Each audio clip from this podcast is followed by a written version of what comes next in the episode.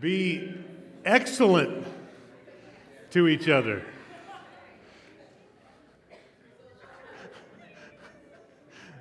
At least one of you remembers that movie. Bill and Ted's Excellent Adventure. That's dating some of us, isn't it? Can you remember that movie at all? Two guys, high school students, trying to get ready for a big presentation. And they want to give an excellent presentation. They don't want to just do a halfway job, they want to do an excellent job. And what they don't realize is that actually they are the answer to the peace and the stability of the future. Now, just imagine with me that your life and your legacy is what the future depends on for its excellence. And through the course of the movie, they find a time machine. They go back in time and they look at all the different people that have ever lived, and they bring them all back to their high school presentation. And Napoleon talks to the high school students, and Cicero, and all the different people that uh, they thought were important to bring back. And the point of the whole movie was lost on most of us. Uh, but the idea that I came away with was that the decisions we make and the lives that we live leave a legacy that determines the future. After reflecting on it now for a number of years, when I first saw it, I just thought, oh, that's kind of stupid. But when I think about it now and I think about what it means to use this word excellent, I want to stop for just a moment and let's study God's word together from Philippians chapter 4, verse 8. I've talked to you about the first six things in this verse truth, honor, what is right, what is pure, what is lovely, what is of a good report. Now, those six things hang together. But then there's two more. And there's this phrase, if, between the two. So take these first six and then talk with me about this word if. My dad always used to say if ifs, ands, and buts were candy and nuts, we'd all have a Merry Christmas.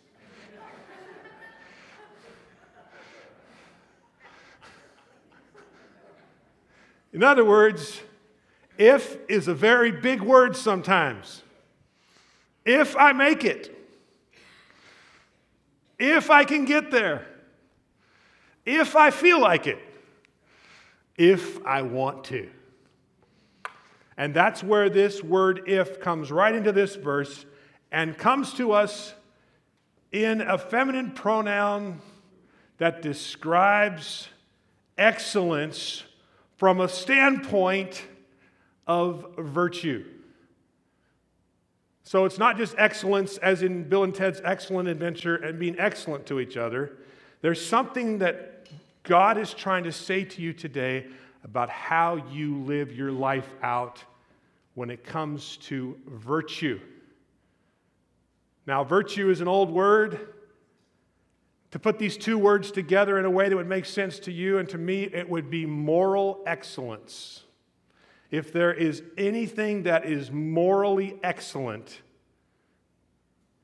then we need to put that if between the first six words of this verse and talk about what moral excellence looks like.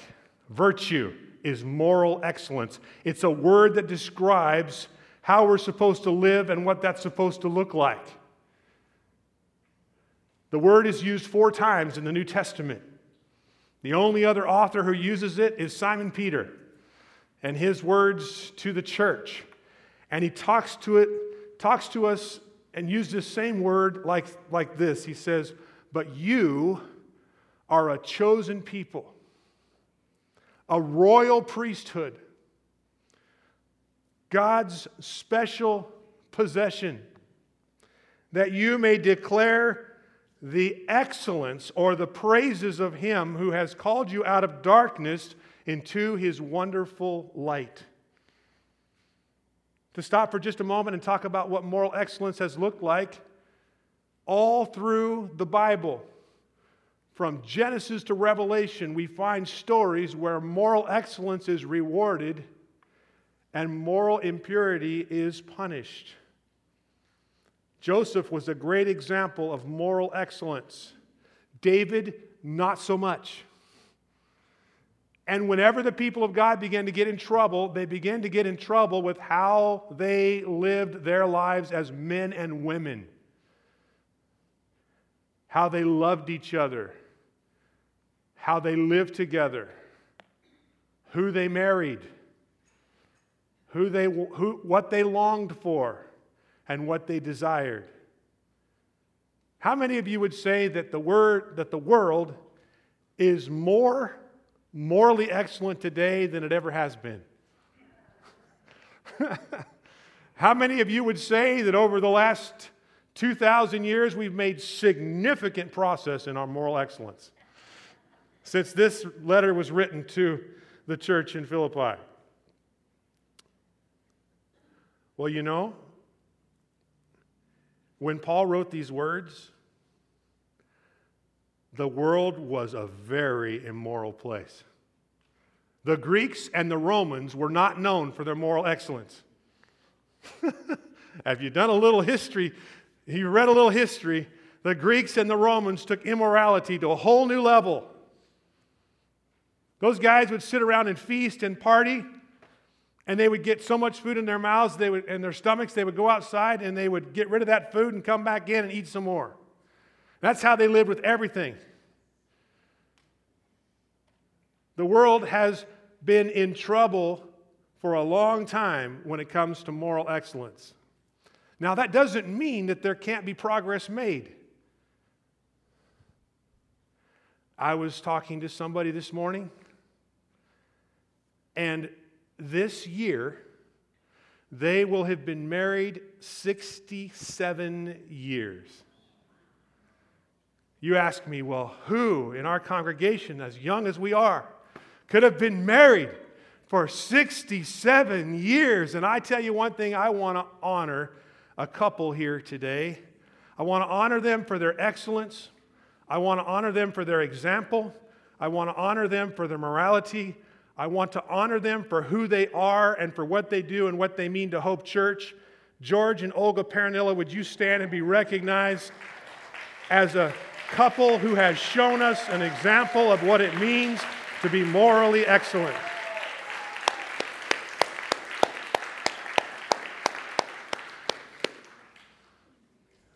Say it can't be done? Talk to George and Olga. You say we haven't made any progress? Talk to George and Olga. You say two people that are completely different will never be able to get along? Talk to George and Olga. Boy, she gave him a fist bump right there. Well, that was a good one. Faithfulness, virtue are things that we honor here at Hope Church because we teach and believe in the principles that God has shown us through His Word. And that when we live those things out in our lives, we find His blessing. Now you say, well, my road, Pastor Matt, has not been as rock steady as 67 years of marriage. You say, well, there's been some things in my life that didn't go the way I thought they would. Well, you know what? That's life. And life is messy. And life doesn't always go the way we want it to. And sometimes the people in our lives don't love us in a very excellent manner. And sometimes there's things that happen to us that we wish were different. The wonderful thing about God's word and his blessing is that from the moment you stop doing what you have been doing and start planting seeds of righteousness, there's a trail behind you that begins to grow good things. And you begin to surround yourself with good things until before you know it, as you're casting the seed in front of you and the harvest is coming behind you, you're surrounded in a field of God's blessing. So live towards what God has called you to do today. Don't worry about the past as much as you should worry about the future. God never asked his disciples for a resume. He didn't come up to Simon Peter and say, uh, I'd like to see uh, your uh, SAT scores. He knew exactly who Simon Peter was. And he built the church around a rough cob of a fisherman who said to us, You are a chosen generation a royal priesthood who should show forth the praises of Him, the excellence of Him by how you live your life. He also went on to say it this way. It's in the second book that Peter wrote. He said, His, meaning God's, divine power, God's divine power gives us everything we need for a godly life through our knowledge of Him who has called us by his own glory, and then there's this word again, into moral excellence. So God's power will give you the strength to live with moral excellence.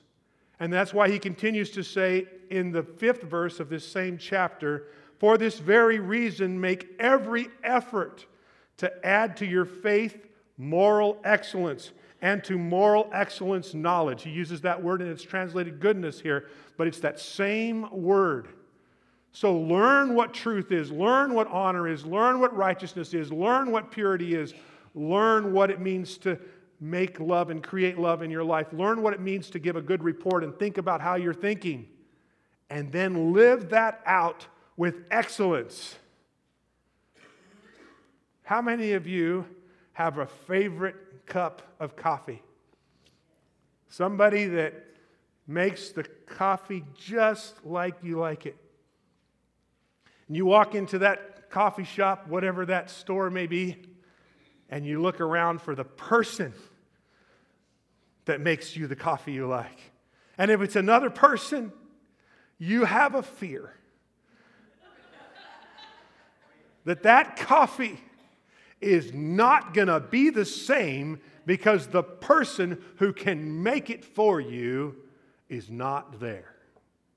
Maybe it's a husband or a wife. I don't know what your situation is, but when it comes to something that you really like, a lot of how it's made depends on the person making it.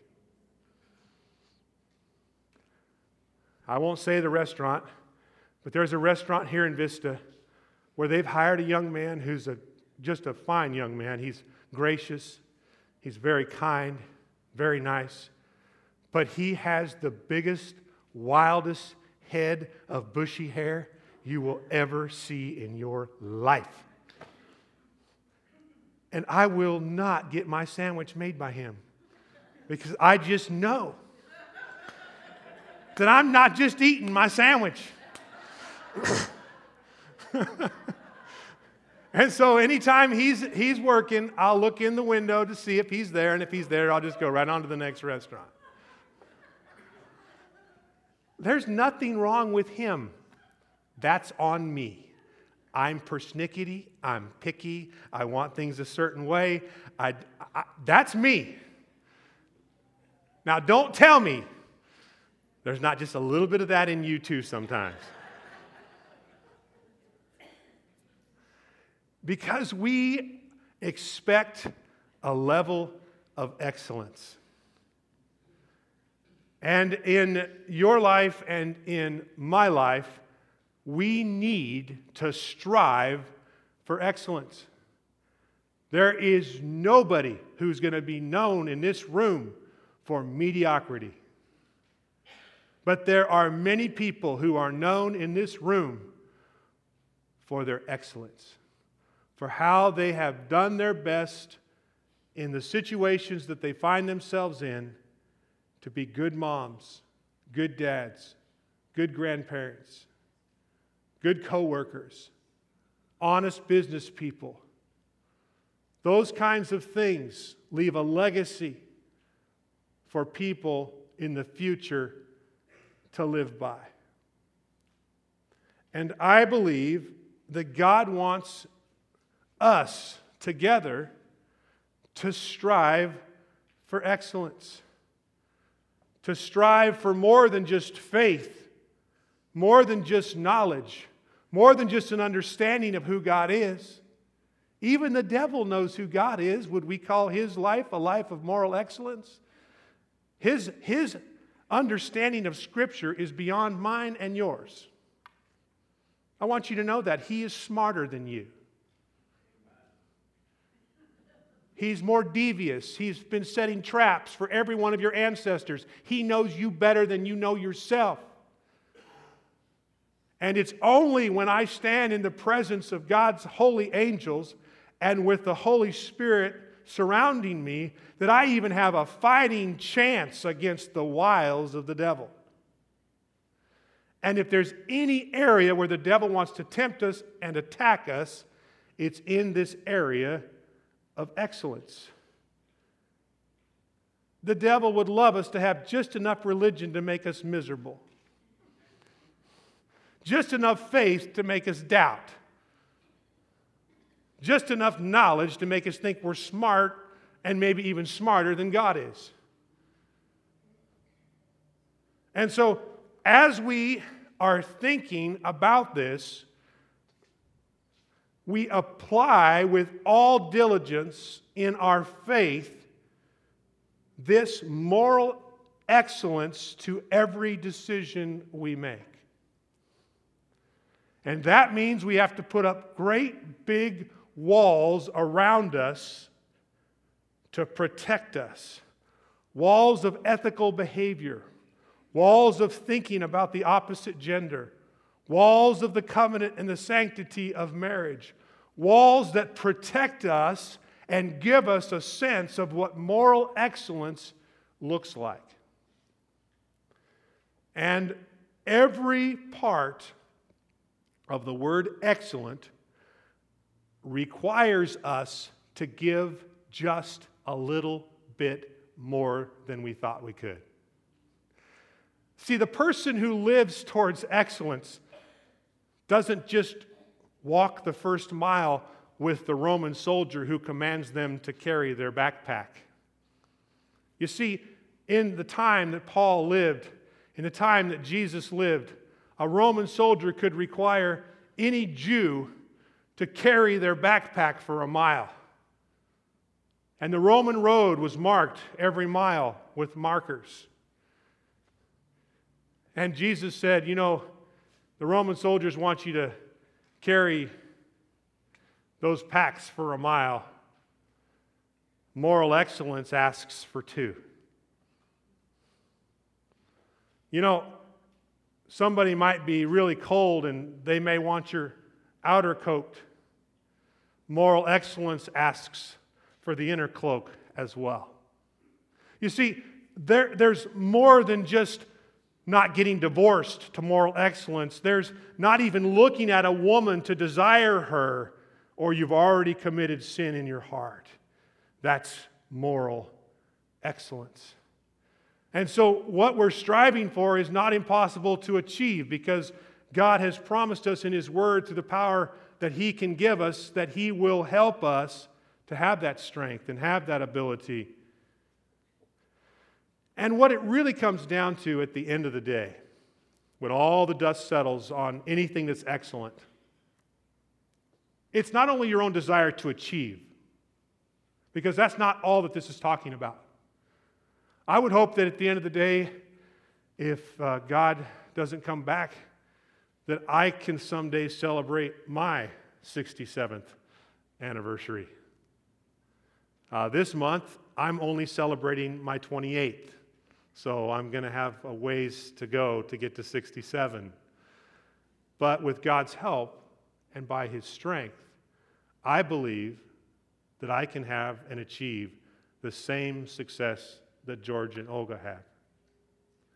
No matter how different we are, no matter what the differences may be, moral excellence comes out of an authentic love for God and for others that we will strive with everything we have to live towards the people that God wants us to be.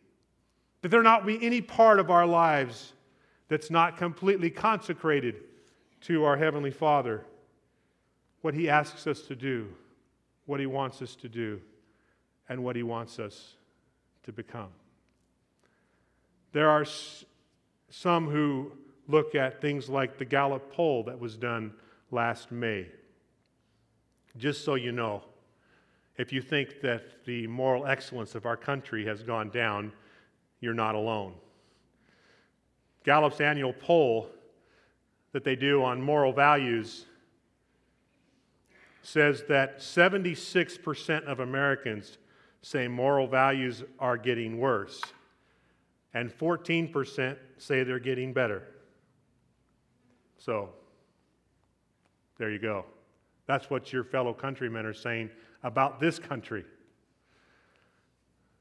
Where else would you look in the world and say, out of all the countries in the world, besides the United States, those people are morally excellent?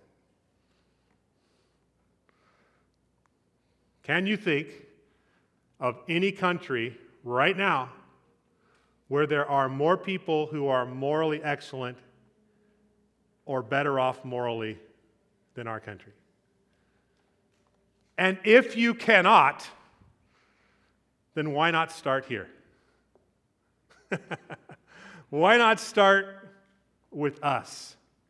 Why not say that this group of people, that Hope Church right here in Vista, California, is going to continue to live towards the virtue and excellence that God wants us to have and that God wants us to live out?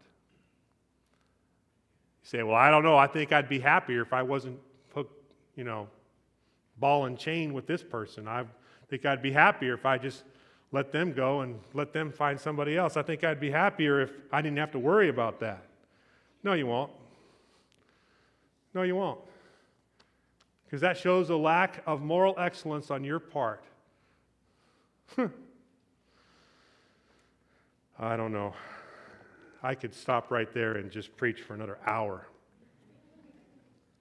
about the selfishness and the ego and the mountains of pride that sometimes people are living over and trying to live through. God help us to humble ourselves, not without any, not with any judgment or, or any critical hearts or critical attitudes towards anybody who's struggling with divorce who may be single here this morning, who may be dealing with things in their life. Listen, as I said before, life is messy.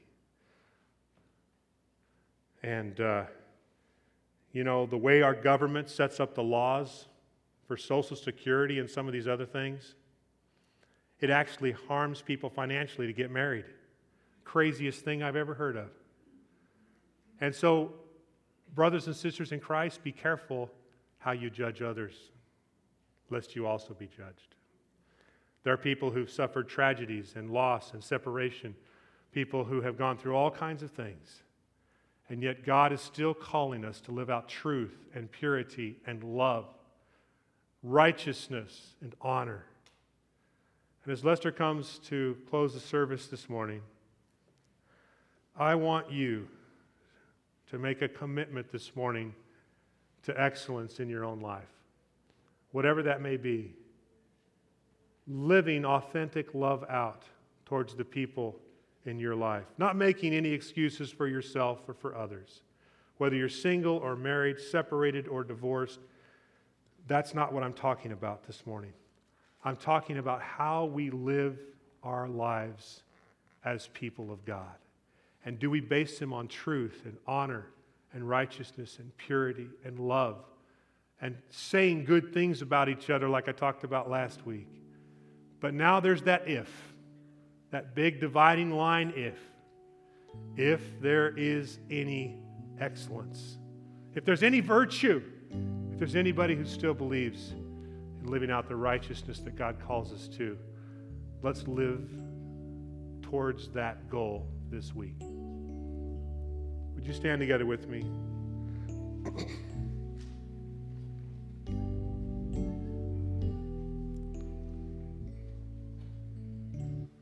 You know, Lester, there's another version to that. Do you know it? I'm thinking that a lot of the congregation might know the other version too. How many of you would say, I know the other version to take my life and let it be? Okay, four of you, never mind. we'll sing your version. I like your version too.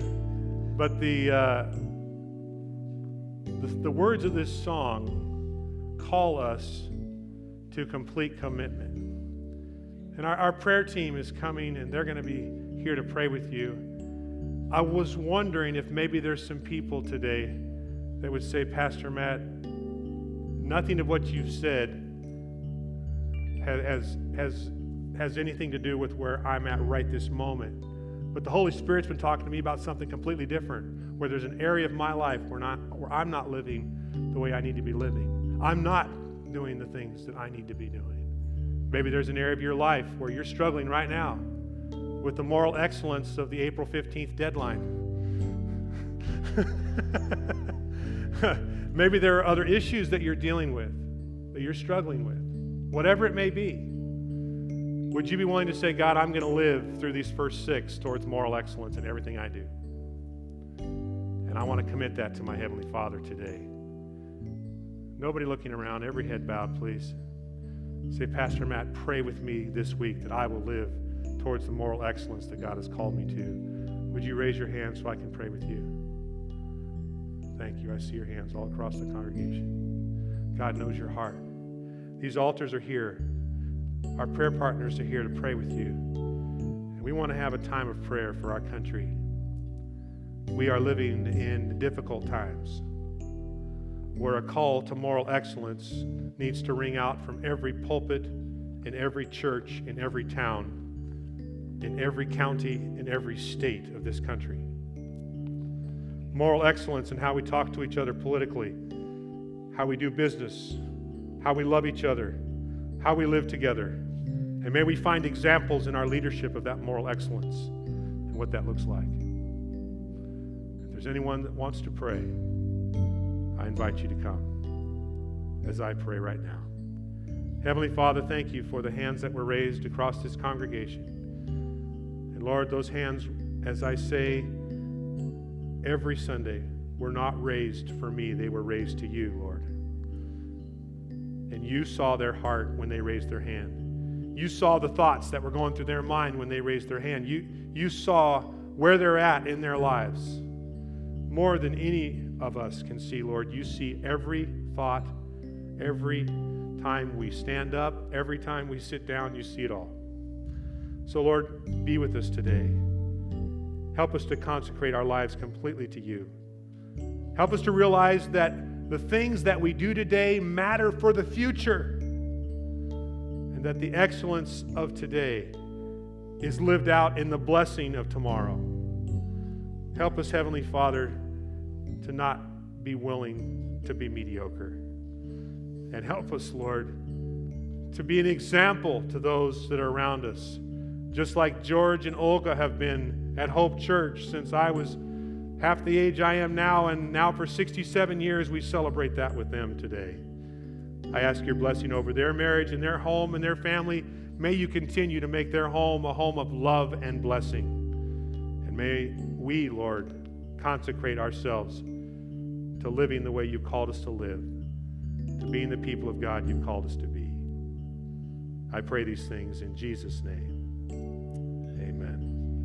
God bless you. Have a great week. Shake hands with at least five people. If you'd like to come forward and pray, our prayer partners are here to pray with you.